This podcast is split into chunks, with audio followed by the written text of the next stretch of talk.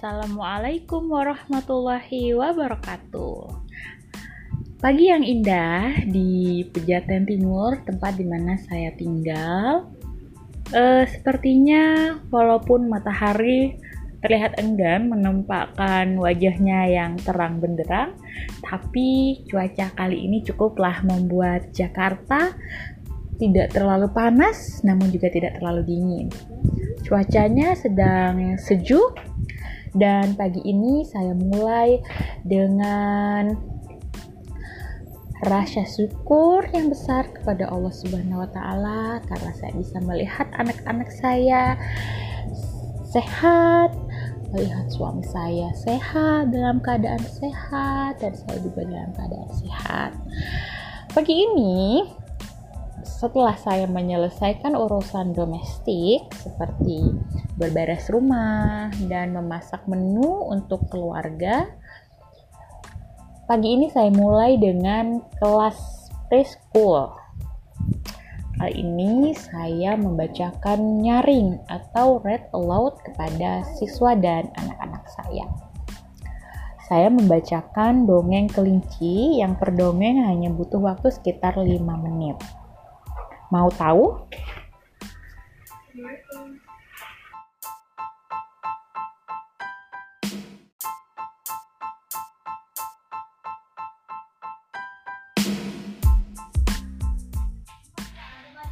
Assalamualaikum warahmatullahi wabarakatuh. Kali ini di seri-seri podcast saya selanjutnya saya akan membacakan cerita 5 menit menjelang tidur buat anak-anak. Serial ini saya ambil dari sebuah buku yang berjudul 5 menit dongeng kelinci sebelum tidur. Yuk adik-adik kita dengarkan dongengnya. Kali ini Bunda akan bercerita tentang seorang kelinci kecil bernama Nikola yang hendak pergi ke sekolah. Hari itu adalah hari pertama Nikola masuk ke sekolah. Ia sama sekali tidak ingin pergi. Kau akan senang kalau sudah sampai di sana, sayang, kata ibunya sambil membantunya memakai jaket barunya. Nikola merengek. Tidak, aku tidak akan senang.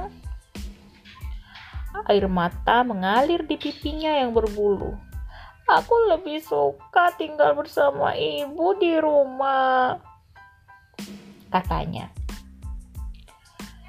Sekolah itu adalah bangunan kecil merah dengan bunga-bunga tumbuh di sekelilingnya. Dan ada gambar-gambar gantung di jendelanya. Dengan sedih, Nicola melihat ibunya berjalan pergi. Sekarang ia sendirian dengan orang-orang yang tidak dikenal. Ibu Lopipi, gurunya, mengantarkan Nicola ke ruang kelas dan memperkenalkannya dengan kelinci-kelinci yang lain. Nicola duduk di sebelah seekor kelinci bernama Ruth. Mula-mula mereka menggambar.